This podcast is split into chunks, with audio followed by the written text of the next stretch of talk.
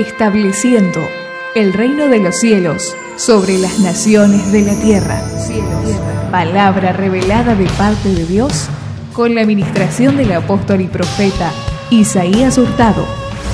Escuché los collados, el valle la ciudad. Escuché toda senda el mensaje de Jehová. Fundamentos apostólicos y proféticos que edificarán el cuerpo de Cristo, estableciendo el reino de los cielos sobre las naciones de la tierra. Vamos a ir al libro de Efesios, en el capítulo 3. Algo que ha puesto Dios en mi corazón. Pablo clamó fuertemente por esta iglesia, una iglesia apasionada que había perdido el primer amor.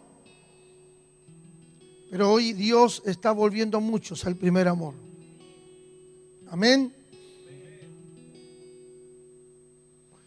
Hay algo que me llama la atención en el libro de Efesios, es una palabra que está en muchos lugares, es por esta causa. Y de eso quiero hablar hoy, por esta causa. Tiene que haber una causa, tiene que haber un motivo, tiene que haber un propósito, una causa para hacer lo que Dios nos manda hacer. Y usted va a ver en el libro de Efesios una palabra que Dios me estuvo marcando estos días, la estuve mirando y observando. Por esta causa. Tiene que haber una causa.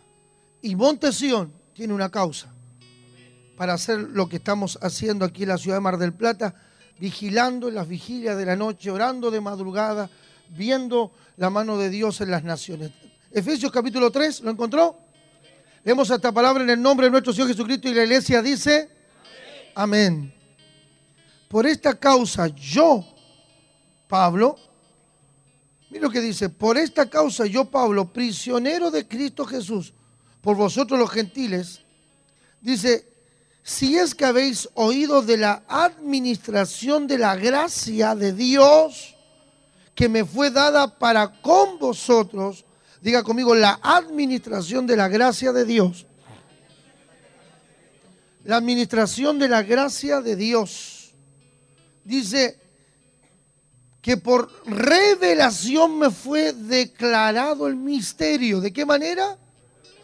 Por revelación, aleluya. Me fue declarado el misterio como antes lo he, escrito brevemente leyendo la cual podéis entender cuál sea mi conocimiento en el misterio de Cristo. Diga conmigo el misterio de Cristo.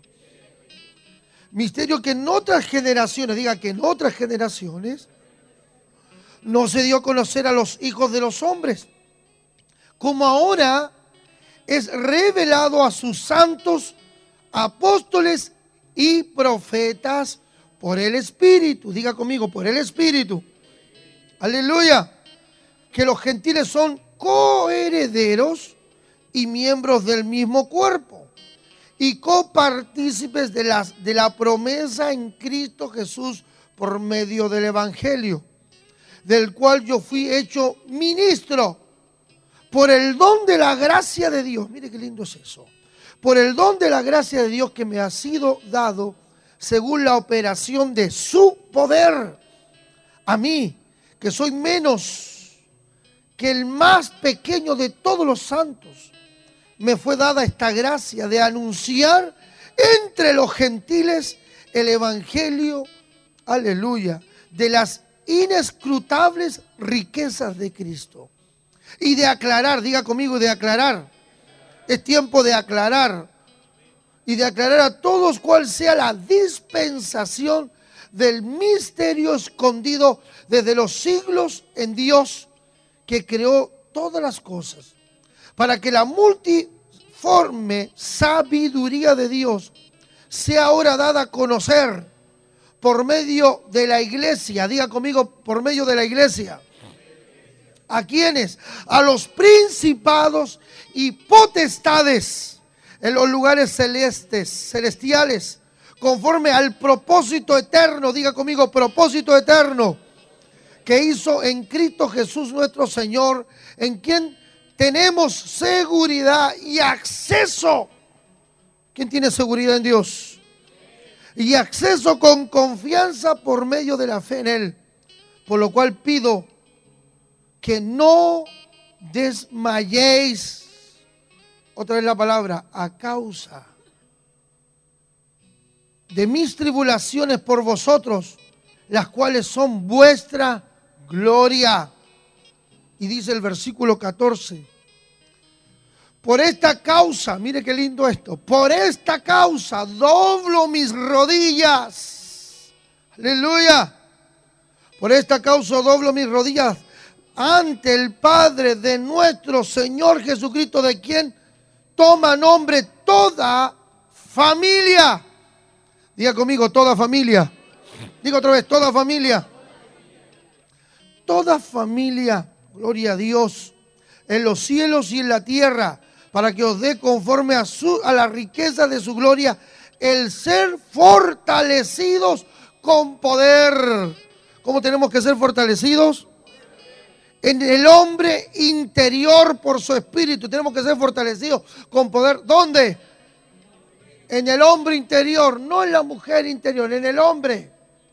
Porque el, adentro de ustedes está el hombre interior no es femenino ni masculino, es el hombre. El hombre, el nuevo hombre, según la revelación, no es ni masculino ni femenino, porque es versión varón y varona. ¿Dónde, cómo somos fortalecidos? En el hombre interior, dice por su espíritu, para que habite Cristo por la fe en nuestros corazones, a fin que arraigados y cimentados en amor, seáis plenamente capaces de comprender con todos los santos cuál sea la anchura, la longitud, la profundidad y la altura, y de conocer el amor de Cristo, que excede a todo conocimiento para que seáis llenos de toda la plenitud de Dios. Y lo que dice es poderoso. Y aquel que es poderoso, aleluya, el que está aquí es poderoso Digo otra vez, es poderoso para hacer todas las cosas. Diga conmigo, todas las cosas. Declara esa palabra y mueva tu mano. Diga, todas las cosas. Mueva su mano, diga así, todas las cosas. Y aquel que es poderoso para hacer todas las cosas. Aleluya. Dice, mucho más abundante de lo que pedimos o entendemos según el poder que actúa en nosotros, Él sea la gloria en la iglesia en Cristo Jesús por todas las edades, por los siglos de los siglos. Amén. Denle un aplauso al Señor.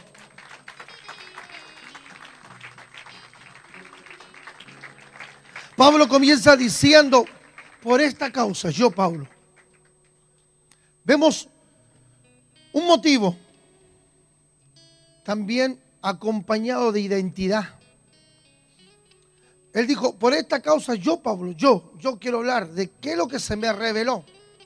Pablo comenzó a, leer la revelación de su espíritu entregada por el, por el Señor para lo que Dios le había mandado hacer. Y él comenzó a leer en las tablas de su corazón. Y él dice, por esta causa, yo, Pablo, prisionero de Cristo, dice Jesús, por vosotros los gentiles. Pablo decía, me he convertido en un prisionero de Cristo. Porque hay una causa, por amor a los gentiles. Por amor a aquellos que necesitan oír la voz de Dios, por amor a aquellos que necesitan conocer el amor de Cristo. Pablo decía, yo Pablo soy prisionero de Cristo, por amor a los gentiles. Hay una causa. Y Pablo, aunque espiritualmente era un hombre libre, pero él sabía que había alguien que se había adueñado de él y ese era Jesucristo. Por eso Pablo como apóstol empieza a hablar y dice, habéis oído de la administración de la gracia de Dios que me fue dada para con vosotros. Qué importante entender que usted tiene que reconocer la gracia de Dios, la administración. Pablo era un administrador de la gracia de Dios. Pablo tenía una gracia, por eso cuando vamos después al libro de Gálatas, en el versículo 2, capítulo 2, versículo 8, dice que la misma gracia que operó en Pedro para la circuncisión, la misma gracia operó en Pablo para la incircuncisión y dice que los que eran considerados columnas le dieron la mano en señal de compañerismo porque dice, y reconociendo la gracia. Qué interesante es entender esto. Estás escuchando al apóstol y profeta Isaías Hurtado, www.montesion.com.ar.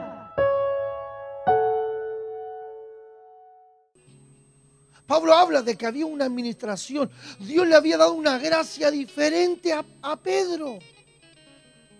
Qué interesante entender esto. Lo vuelvo a decir.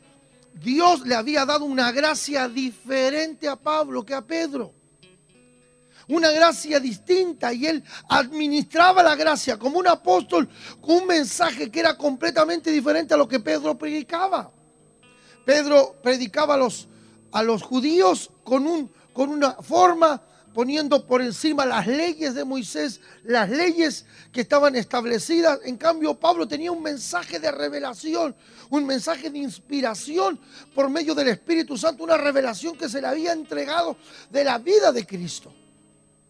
Y Pablo dice, yo tengo la gracia para ministrar este don. Y lo más interesante es que la iglesia a los gentiles comenzó a reconocer esa gracia. Qué importante que hoy reconozcamos esta gracia. Hay una gracia que Dios nos ha dado como nación llamada Montesión aquí en Mar del Plata y desde Mar del Plata para las naciones de la tierra, donde Dios nos ha entregado una gracia que administramos. Una gracia que va acompañada de una revelación. Por eso que Pablo decía, hay una gracia que yo administro. Y qué bueno que como, así como la iglesia de los Gálatas reconoció la gracia y lo que eran considerados columnas en Jerusalén, entendieron que era una gracia específica, determinada, una gracia que Dios le había entregado a Pablo para ministrar diferente. Entonces cuando Pablo comienza a decir, yo tengo una causa, soy prisionero de Cristo, por amor a ustedes, pero también te quiero que reconozcan que hay una gracia que yo administro, dice aquí una gracia que yo administro, que me fue dada para con vosotros, que por revelación me fue declarado el misterio. Qué interesante esto, ¿no? Yo puedo leer estas líneas y puedo tomar estas líneas como si yo las estuviera viviendo, porque las he vivido. Estoy celebrando el año 13 desde la, desde aquel avivamiento que Dios trajo a mi vida en el año 98, que Dios me señaló, me escogió como un apóstol, un profeta llamado a las naciones. Y yo puedo hablar con libertad y puedo tomar el libro de Efesios y poder entender por el Espíritu, por la revelación, por la vida que llevo dentro de lo que Pablo estaba queriendo decir. Pablo decía la, la administración de los dones la administración de la gracia, la administración que Dios me entregó no me fue dada por instrucción humana.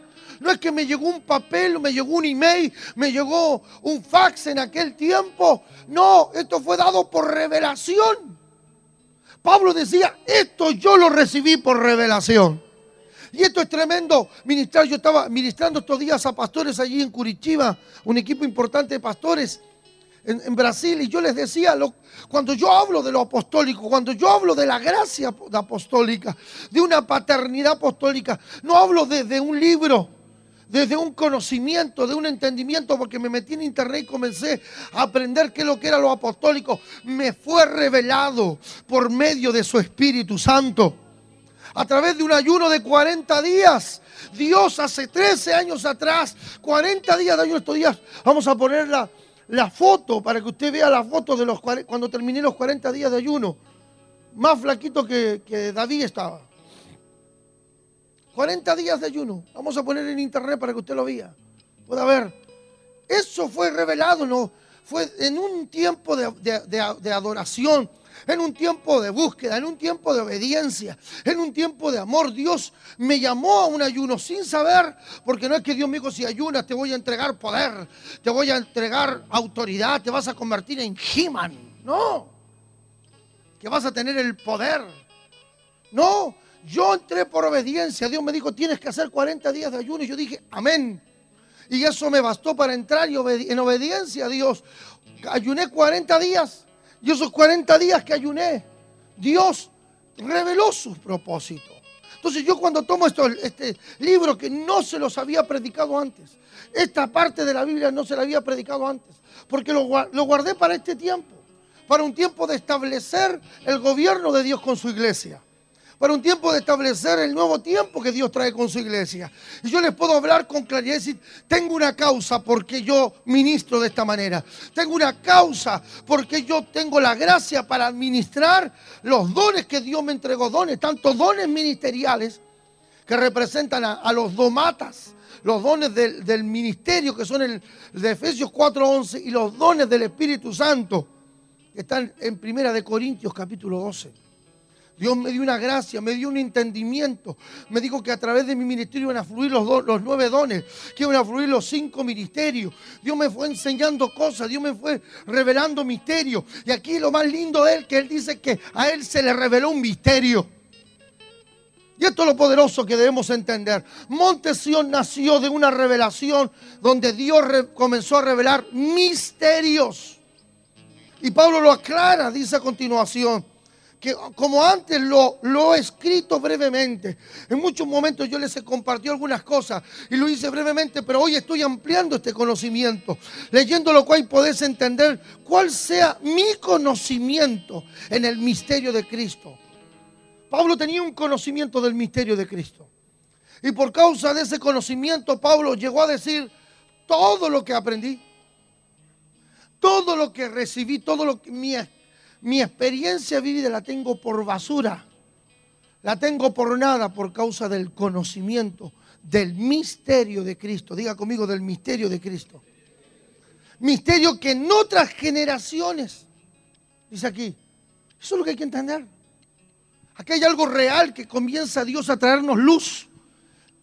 Misterio que en otras generaciones, que en otras generaciones, dice aquí, de otras generaciones, no se dio a conocer a los hijos de los hombres, como ahora es revelado. Diga conmigo, es revelado. ¿A quién? A sus santos apóstoles y profetas por el Espíritu cosas que no se conocían antes, un lenguaje desconocido de revelación, cosas que usted antes, quizás con muchos años de evangelio, que podría haber tenido, haber conocido a Cristo en una campaña evangelística en el 80, en el 90, esto no se hablaba en aquel tiempo, porque a esas generaciones no se les dio a conocer el misterio, más Dios lo guardó para este tiempo para este tiempo, para dar a conocer y abrir nuestro entendimiento, para que podamos comprender la revelación del misterio de Cristo dado a través de sus santos apóstoles y profetas, a través de una revelación misma que proviene del Espíritu Santo. Dice, ¿cuál es la revelación? Que los gentiles son coherederos y miembros del mismo cuerpo. Es decir, Dios te está invitando a que seas parte del cuerpo de Cristo. Dios te está diciendo tú que, estabas quizás alejado, apartado, tú que, que, recién estás llegando al Señor. Quizás como Emilce que la bautizamos en abril, o como José María y como la hermana Graciela que fueron bautizados en abril, que son nuevos. Tanto los nuevos como los que ya tienen años. Dios dice a todos ustedes, yo quiero que entiendan que ustedes son coherederos, que tienen herencia, que no son alguien que está fuera. Ustedes son llamados a ser parte del cuerpo de Cristo. ¿A qué te está llamando la, revelación? Hoy estamos, lo que yo vine predicando, cuando Dios nos trajo Mar del Plata, lo que comenzamos a soltar desde el comienzo fue que Dios nos mandaba formar un cuerpo. Ahora entiende por qué, usted está entendiendo por qué Dios nos mandó a formar un cuerpo. ¿Por qué razón? Aleluya. ¿Por qué razón? Porque es por la revelación de Jesucristo. Jesucristo se le revela a través del Espíritu a Pablo y le dice, necesitas formar un cuerpo. Y quiero que sepas que parte de ese cuerpo van a ser también los gentiles.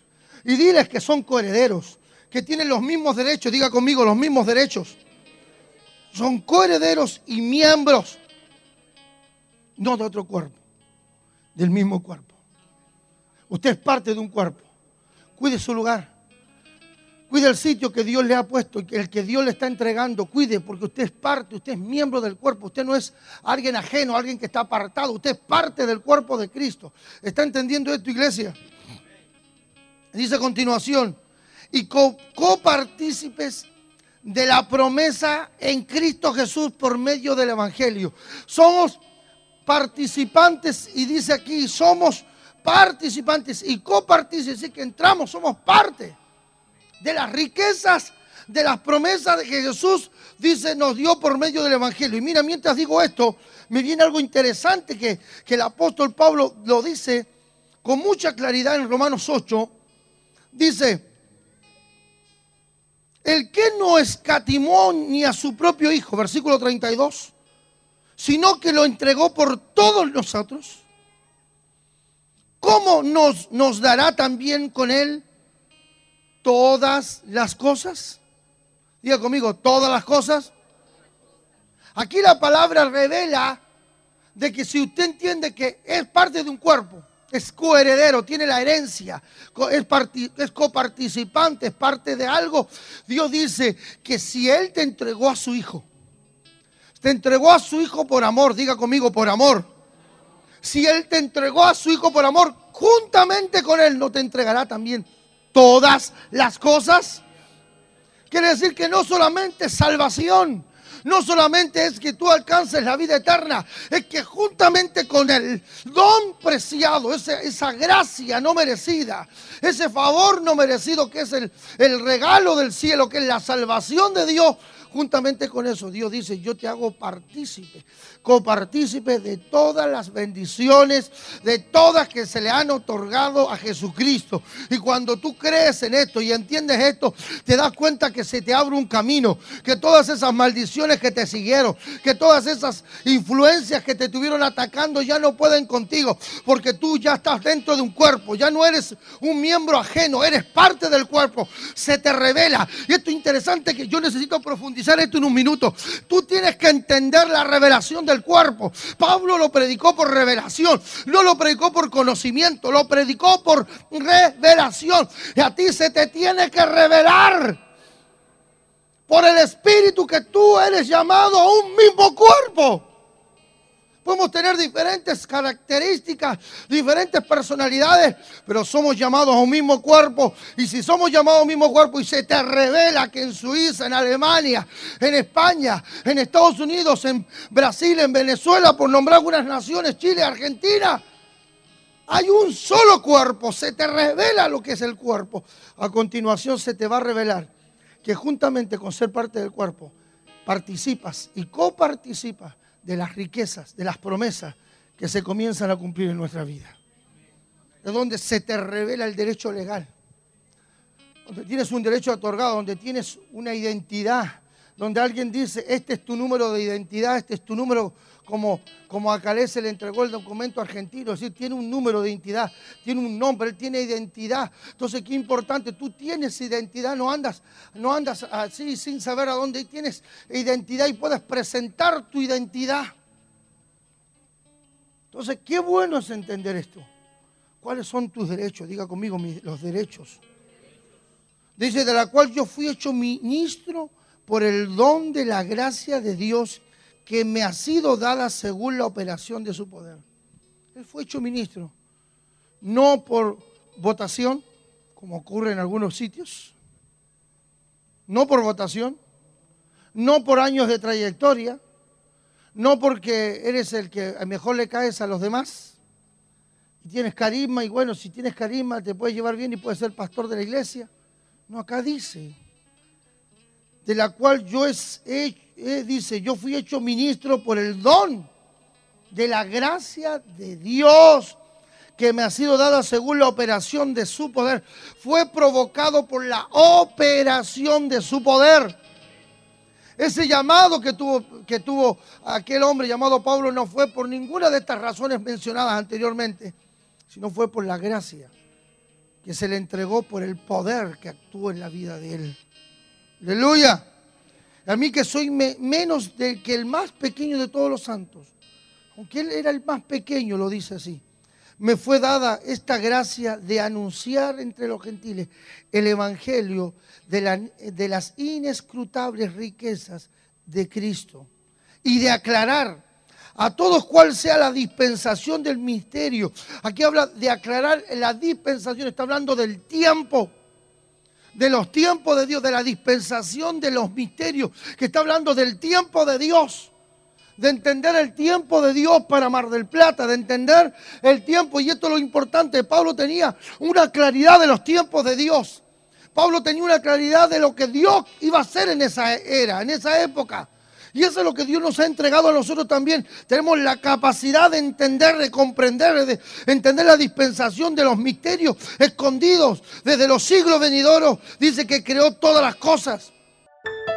Más y más palabra Ingresa a nuestro canal de YouTube, Sion Light TV ARG y suscríbete. Dios nos entrega una capacidad espiritual para comprender y entender cuál es el tiempo que Dios quiere que vivamos, cuál es la voluntad de Dios para este tiempo, cuál es su perfecta gloriosa, maravillosa y amorosa voluntad que Dios tiene para cada uno de nosotros. ¿Qué es lo que Dios quiere que aprendamos, que lo que sepamos, que podamos entender? Dice, necesito que entiendas, se, te aclare la dispensación de los misterios escondidos en los siglos, de los tiempos que han acontecido, de las cosas que no se dieron antes, pero diga conmigo, en este tiempo se darán. Diga conmigo, en este tiempo se darán. Ahora, qué interesante, esa gracia que habla el apóstol Pablo te, enseña que qué importante saber reconocer la gracia que hay, por ejemplo, voy a poner algunos ejemplos en el pastor Luis, en, el profeta José, la gracia que lo que, lo que Luis le pueda ministrar, lo que pueda ministrar la pastora de jóvenes Patricia, otro le puede decir las mismas palabras, pero no va a ser lo mismo. Porque eso es la gracia. Y ese era el misterio. Es decir, eh, Pablo decía, otro puede venir a hablar lo mismo que yo hablo, pero no va a ocurrir lo mismo.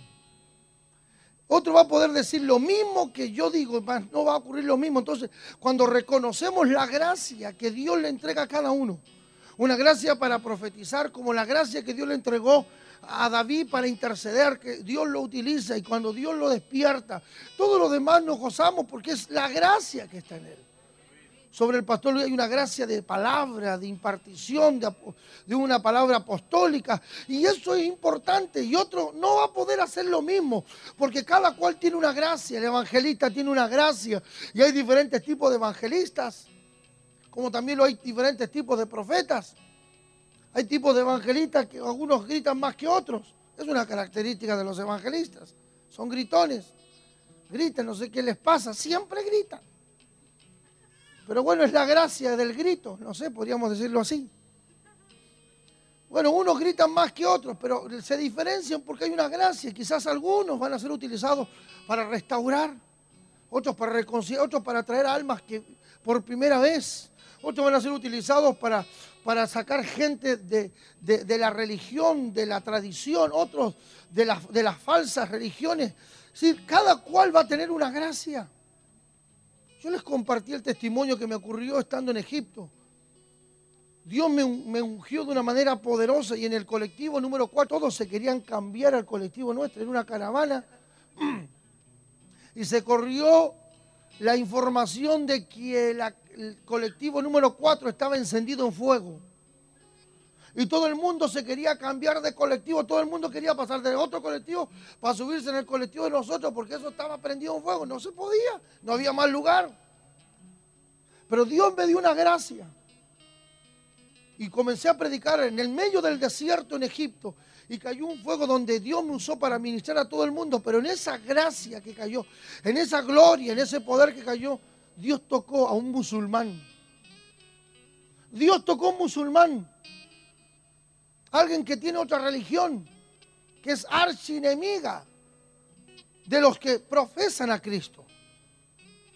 Dios lo tocó y, no, y, él hablando en, un idioma que, no, que seguramente en un dialecto egipcio, la misma presencia o la gracia tocó su corazón. Y ese hombre ese día recibió a Jesucristo y lloraba como un niño y me abrazaban. él me llevó hasta la frontera. Era el jefe de seguridad de la caravana. Andaba con metralladoras y todo, porque allí te ponen seguridad por los beduinos y por muchos raptos que, existen en Egipto, porque una cosa es el CAI y otra cosa es el interior. Uno nunca puede entender que sea tan grande Egipto, tiene 80 millones de personas. Es decir, dos, casi prácticamente dos veces Argentina de habitantes. Y tú ves el Cairo, ves todo hermoso, todo muy bonito, pero tú vas para adentro y la gente vive en tiendas, vive, eh, algunos no tienen ni agua, no tienen nada, es una pobreza impresionante. Niños que se crean en ese ambiente de pobreza. Entonces agarran a un turista y le hacen el anaquiri. Entonces, pero lo interesante de esto es que, que Dios nos dio esa gracia. Y una gracia que cayó, que cayó sobre mí. Una gracia que Dios derramó sobre mi vida. Quizás otros no podrían decirle lo mismo o no, y no iba a pasar nada. Es la gracia de Dios. Es la gracia de Dios que uno tiene con determinadas personas, que tú caes bien, que la gente te recibe, que todo el mundo te acepta. Y quizás va otro y le van a pegar un portazo en la cara. ¿Por qué? Porque es una gracia que Dios y qué importante es reconocer, por eso que es lindo trabajar en equipo. Porque Dios tiene una gracia para una cosa, otro tiene otra gracia para otro, y algunos dirán, yo tengo puras desgracias. No, todos tienen una gracia. Lo importante es crecer en Dios, formarse para poder vivir el Evangelio, como Pablo decía, yo quiero revelarles que hay misterios que fueron escondidos, hay dispensaciones de tiempos que fueron ocultadas, pero en este tiempo se empiezan a revelar. Y, tienen que abrir su corazón, decía Pablo, para recibir lo nuevo de Dios. Y Pablo ministraba y los gentiles, ¿sabe qué? Tenían oposición. ¿Pero de quién? De los judíos de los que andaban allí, de los fariseos, atacaban y perseguían a Pablo. Más la Biblia declara en los libros de los Hechos del Apóstol que ciudades enteras se, juntaban a escucharlo a Pablo. Y eso es lo interesante entender, que a no todos les vas a caer bien, a, no todos los vas a amar, pero eso no importa. Lo importante es que uno sabe que hay una gracia de Dios. Yo, yo lo digo, yo tengo una gracia de Dios, por ejemplo, con los brasileros, increíble. La forma como Dios está abriendo. Hay un apóstol en el norte de Brasil y una iglesia, un ministerio ya con muchos años, 28 años de bautista. Viene al Congreso, quiere sumarse a la cobertura. Me pidió ser parte de la paternidad. Tiene 28, un hombre ya adulto, de mayor de edad. Y Dios me da una gracia. Yo le ministro a los brasileros y los brasileros son felices de escuchar. Quizás no voy a tener la gracia con otros lugares. Y no importa. Lo importante es que yo sé reconocer dónde está la gracia y dónde está el respaldo de Dios. ¿Me está entendiendo esto? Hay otros que van a tener gracia con, con otro tipo de, idiomas, de lenguajes. Hay otros que van a tener gracia con los suizos. Hay que tener gracia con los suizos. Y yo alcancé gracia con los suizos. Esta mujer me quiere como su padre. ¿Ah? Y hay que tener gracia para caerle bien al suizo. Ni la puerta te abren. ¿Me entiende? ¿Me entiende? Pero ella me abrió la puerta no de su casa, Rosemary me abrió la puerta de su corazón. Y lo que no pudieron hacer en, Tandil el tiempo que estuvo, y uno decía, oh, Rosemary, muy seria, muy esto. No tenía nada de seria, se ría cada rato. Pero claro, es la gracia y a veces cometemos el error de decir, mira que cómo es esta persona. No, reconoce que quizás tú no eres la persona para él o no eres la persona para ministrar a, esa mujer o a ese hombre. Hay alguien que tiene la gracia de Dios para ministrar. Por ejemplo, lo vemos, David tiene una gracia con las abuelitas. ¿No se dan cuenta de eso? David tiene una gracia con las abuelitas tremenda. Él es feliz y saca a bailar a todas las hermanas mayores, a los de la segunda y la tercera edad, y las saca a bailar. Y tiene esa gracia de Dios y cae bien. Todas las abuelitas quieren bailar con él. Es la gracia de Dios. Porque Dios te da una gracia, te da algo que, que, es un don perfecto, que es el don de Dios perfecto. Y eso es lo que tenemos que aprender en este tiempo, a darnos cuenta para qué Dios nos dio la gracia.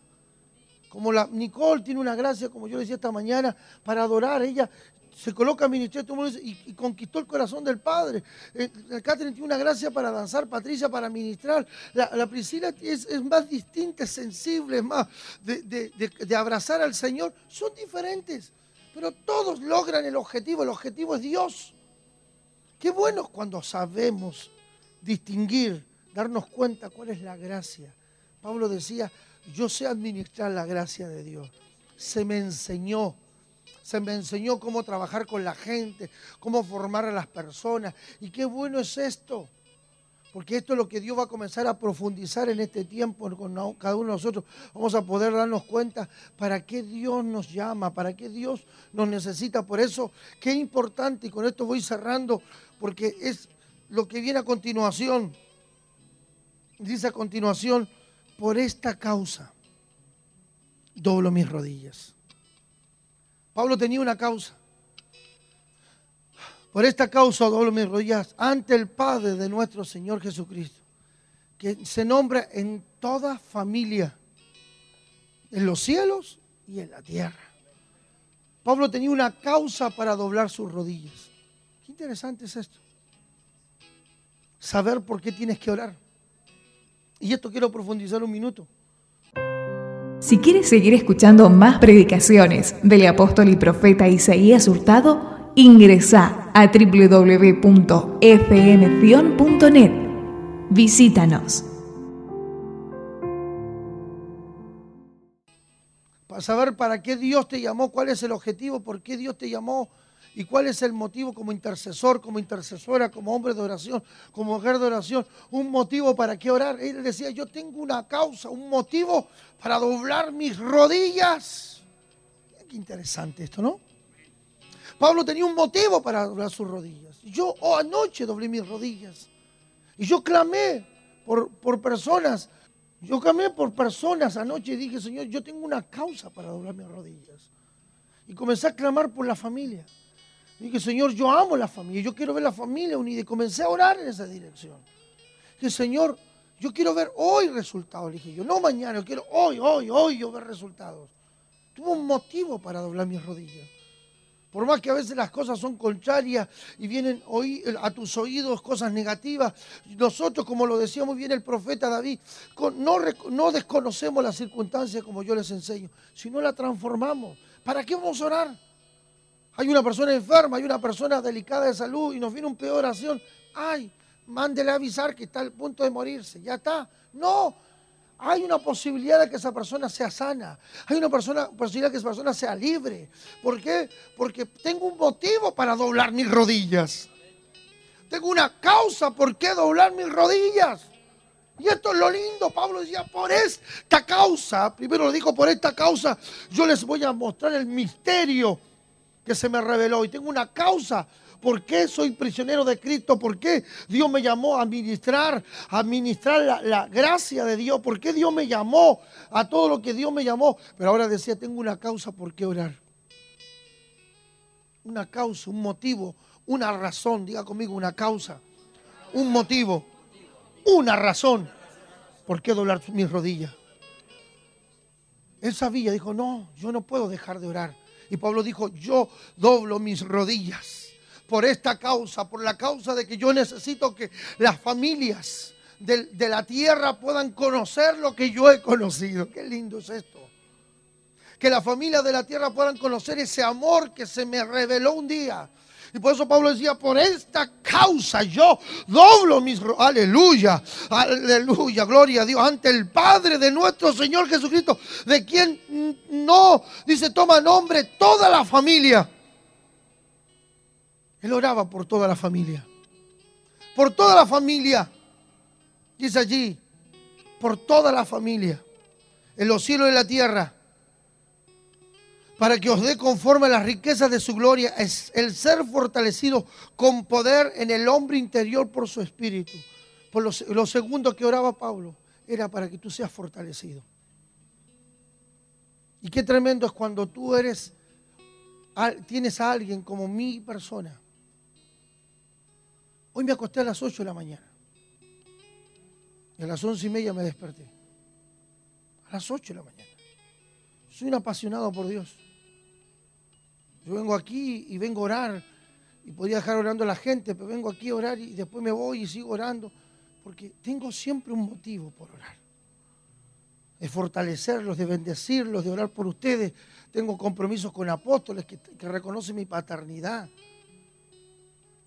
El ser, el ser un hombre, un ungido, como mi caso, un apóstol, es muy fuerte. A veces yo Yo les digo, no es que yo a veces ando enojado con la gente, tengo muchas cosas que resolver, mi mente a veces está muy ocupada en, oír, discernir, entender cosas. Tengo gente en Estados Unidos, gente en Venezuela, gente en Brasil, gente en Argentina, gente en Chile.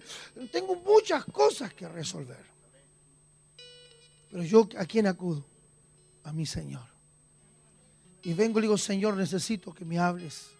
Necesito una respuesta. Y, yo la noche, en la madrugada me gozaba y decía, Señor, qué beneficiado, qué feliz que soy. Porque cada vez que yo doblo mis rodillas por algo, yo escucho instantáneamente la voz de Dios que me dice esto, aquello, aquello, porque he sido fiel todos los años de mi vida he aprendido a oír a Dios y a callar cosas a veces que Dios me habla para no contarlas, que no las puedo compartir, que no las puedo decir, que no las puedo divulgar, pero ahí está Dios respondiéndome.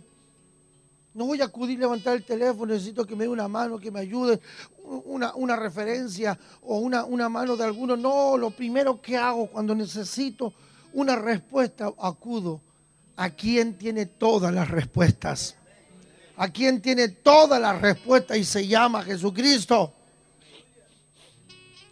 Por esta causa, dijo Pablo, yo doblo mis rodillas. Doblo mis rodillas por las familias para que Dios restaure la familia, para que Dios una las familias. La oración que Pablo realizaba.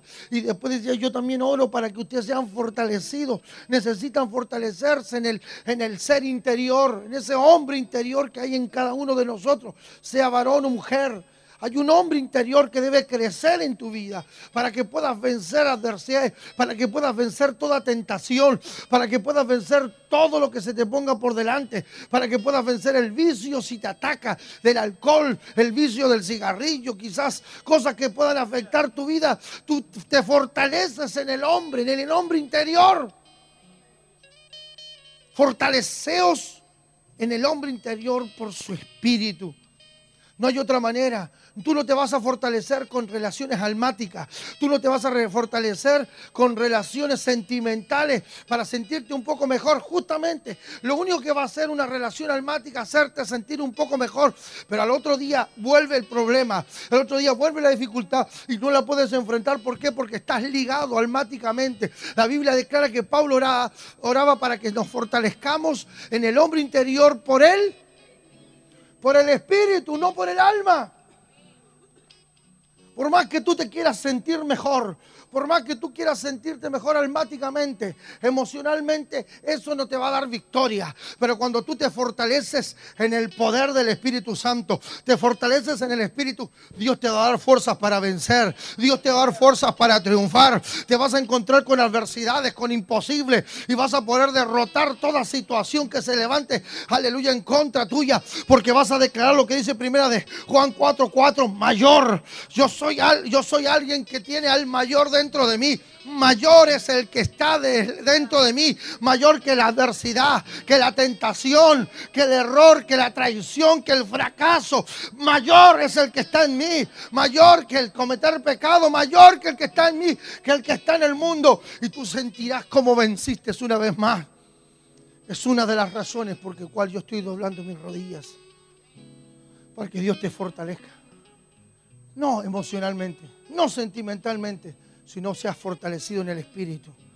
Dile al que está a tu lado, fortalecete en el Espíritu. Dice, fortalecidos con poder en el hombre interior. Porque cuando nos fortalecemos en el hombre interior, comenzamos a entender la multisabiduría de Dios que es, que es ahora dada a conocer por medio de la iglesia. ¿Cómo se, da a conocer la sabiduría de Dios? Por medio de la iglesia. ¿Para qué? Como dice aquí, a los principados y potestades, los lugares celestiales. Es cuando tú comienzas a ser fortalecido en el Señor, en el poder de su fuerza. Tú comienzas a dar, tener autoridad para decirle a los principados, las potestades, en los lugares celestiales. Pasas de caminar en un lugar natural y te metes en el mundo espiritual. Y puedes enfrentarte, puedes adelantar al día, te puedes adelantar al conflicto, te puedes adelantar a la traición, te puedes adelantar a, cualquier cosa que te quiera, que te quiera atacar. ¿Por qué te puedes adelantar? Porque a través de la sabiduría que Dios le entregó a la iglesia, ¿quién se la entregó? Acá lo dice la palabra, la sabiduría que Dios le entregó a la iglesia. ¿Para qué? Para decirle a los principados y a las potestades que hay alguien que derrotó, hay alguien que venció, como dice Colosenses capítulo 2, versículo 15, y venció en la cruz del Calvario, triunfando sobre todo principado, sobre toda potestad, triunfando sobre ellos en la cruz del Calvario, que a través de la sabiduría de Dios, tú sabes que hay un poder sobrenatural, que es el poder que resucitó, que es el poder que resucitó de los muertos a Jesucristo, que está sentado a la diestra de Dios Padre, es el poder que resucitó a Cristo, ese poder está sobre ti hoy y es la sabiduría de la iglesia. La iglesia tiene que tener la sabiduría para entender cuál es el poder que transforma todas, todas, todas las cosas. Aleluya. Aleluya www.montesion.com.ar Mucha más palabra que impactará tu corazón. Dios le entregó la sabiduría a la iglesia. Sabiduría, ¿qué es lo que es? Capacidad para resolver conflictos. Eso es sabiduría. El hombre más sabio que nos muestra la Biblia, Salomón. Salomón recibió una capacidad para resolver conflictos. Todos sabemos lo que ocurrió. Dos mujeres vinieron a disputarse el bebé. Una decía, este es mío, la otra decía, este es mío. Y Salomón mandó a buscar la espada, símbolo de la palabra de Dios. Y dijo, córtenlo por la mitad. Denle la mitad a Juan Carlos y la otra mitad a David. Pero el que era la madre dijo, no, que se lo den a ella. Y esa capacidad para resolver conflictos le dio la victoria a Salomón para que en toda la tierra se supiese que el hombre más sabio era Salomón. ¿Está entendiendo esto? ¿Para ¿Cuál es la sabiduría de la iglesia? Exactamente, capacidad para resolver conflictos. Esa es la revelación que viene en este instante. Para eso es la sabiduría, no para que tú seas más inteligente, más dotado, más superdotado que otro y tengas un mayor coeficiente intelectual y puedas demostrar que eres más inteligente que otro, que puedes descifrar cosas. No, no, sabiduría es capacidad para resolver conflictos. Por eso dice, la sabiduría que le fue dada a la iglesia, ¿para qué? Para decirle a los principados, a las potestades, que hay alguien que venció. Que hay alguien que venció, que hay un poder sobrenatural que la iglesia tiene y que la iglesia debe aprender a utilizarla. Capacidad para resolver conflictos de todo tipo, a nivel mundial, a nivel nacional, a nivel familiar.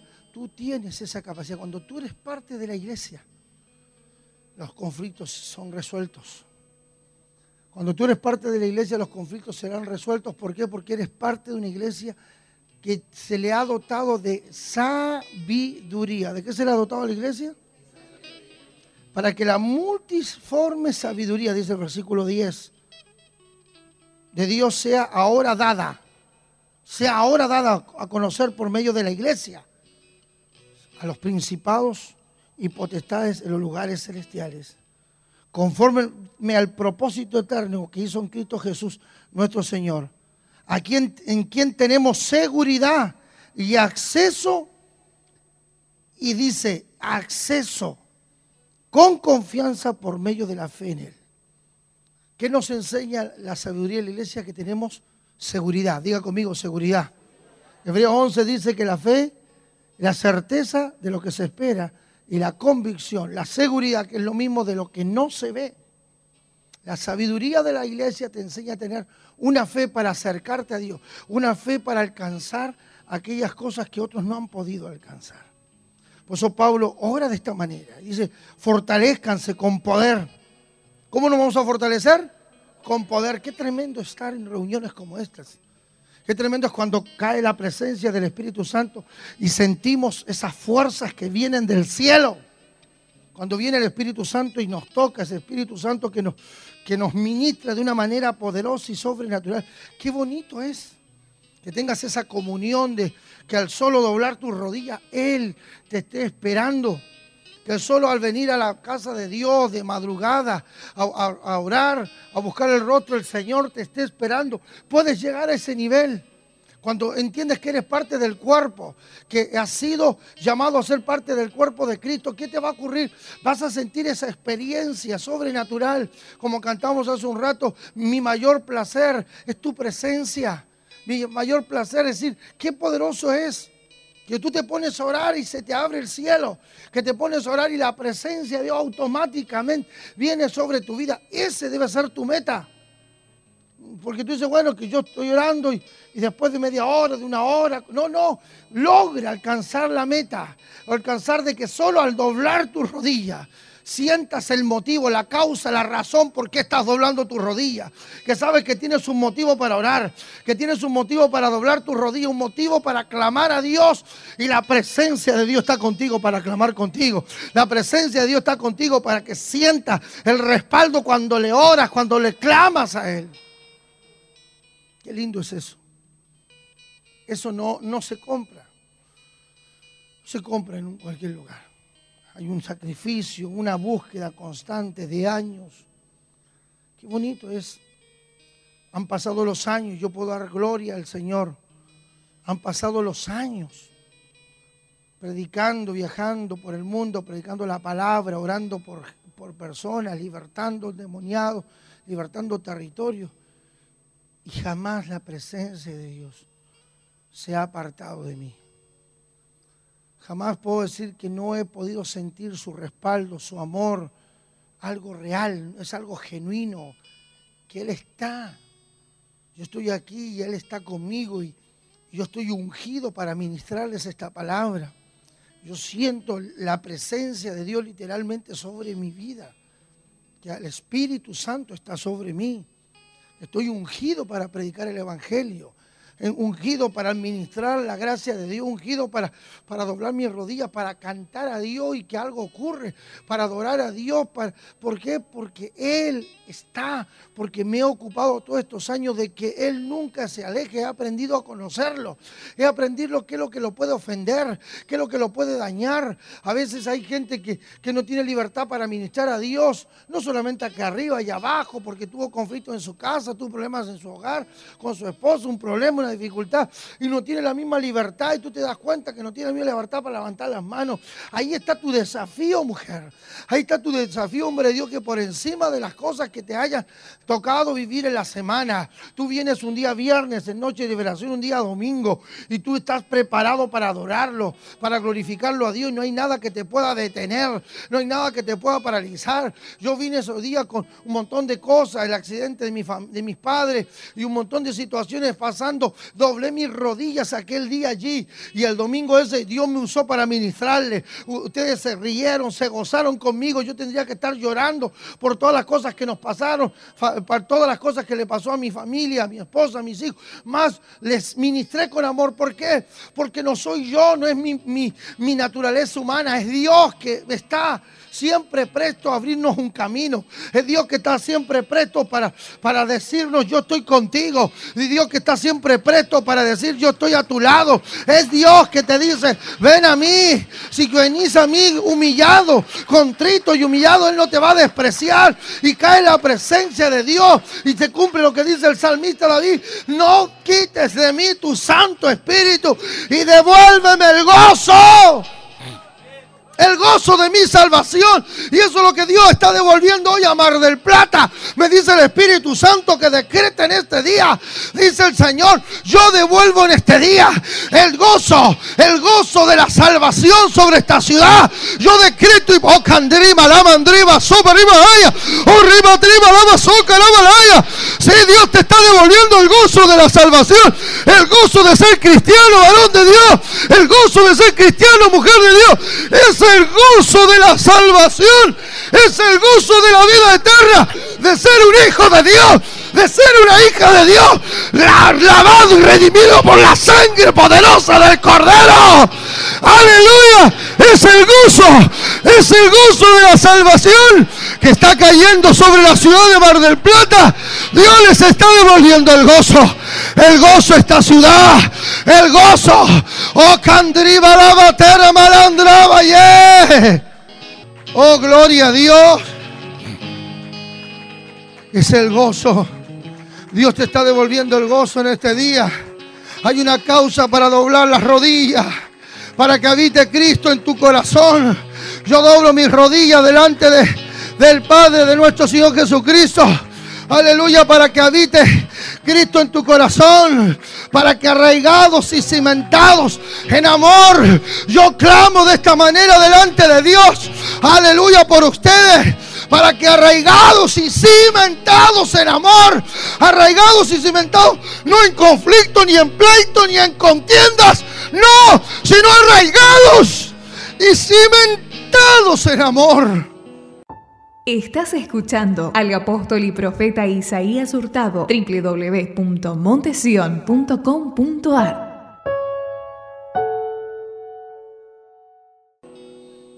que el fruto de la palmera, como lo dijo el Señor el viernes, para que arraigados y cimentados en amor habite Cristo por la fe en vuestros corazones. Él viene hoy para habitar en tu corazón. No lo dejes que se vaya más. Si, en este tiempo te sentiste vacío, vacía en alguna etapa, Él está aquí para llenarte hoy. Él está aquí para llenarte. Él está aquí para que seas lleno de su amor. No necesitas nada más que eso. Porque dice, para que habite, Pablo tenía una razón más y doblaba sus rodillas. Para que habite Cristo en sus corazones. Por la fe, Cristo comienza a habitar en tu corazón. Para que arraigado y arraigada y cimentado y cimentada en amor, Sé plenamente capaz de comprender, dice Dios, con todos los santos, cuál es el nivel del amor de Dios. ¿Cuál es el nivel del amor de Cristo que Dios tiene contigo? Que seáis paz de comprender cuál es la anchura, la longitud, la profundidad, la altura del amor. Ese amor que excede.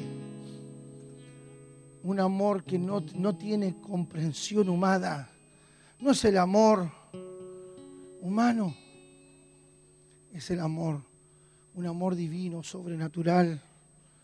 Yo cuando era, cuando era adolescente, yo cantaba algo, una, una canción que me apasionaba cantársela a él. Y decía, más tierno que el amor de una madre más fragante que las bellas flores,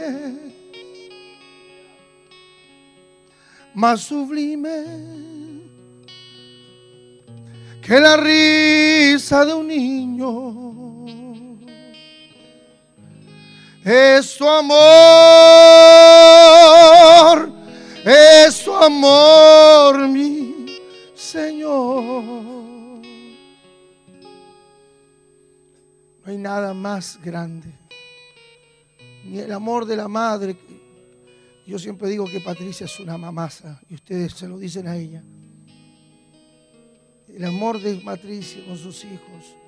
Esa sonrisa que Samuel me da y mis hijos y me hacen feliz. Que el olor de una flor no se puede comparar con el amor de Dios. Tú necesitas ser capaz de comprender más allá de cualquier amor que te podría alcanzar, el amor de una mujer, el amor de pareja, el amor de, hombre a mujer, de esposo a esposa, de hijo a hijos, de hermanos a hermanos, no hay comparación, hermano. Y ese es el amor que te estoy ministrando porque se me reveló un día. Cuando yo digo que estoy lleno de fuego es porque estoy lleno de amor, estoy lleno de pasión, estoy lleno de pasión lleno del amor de Dios.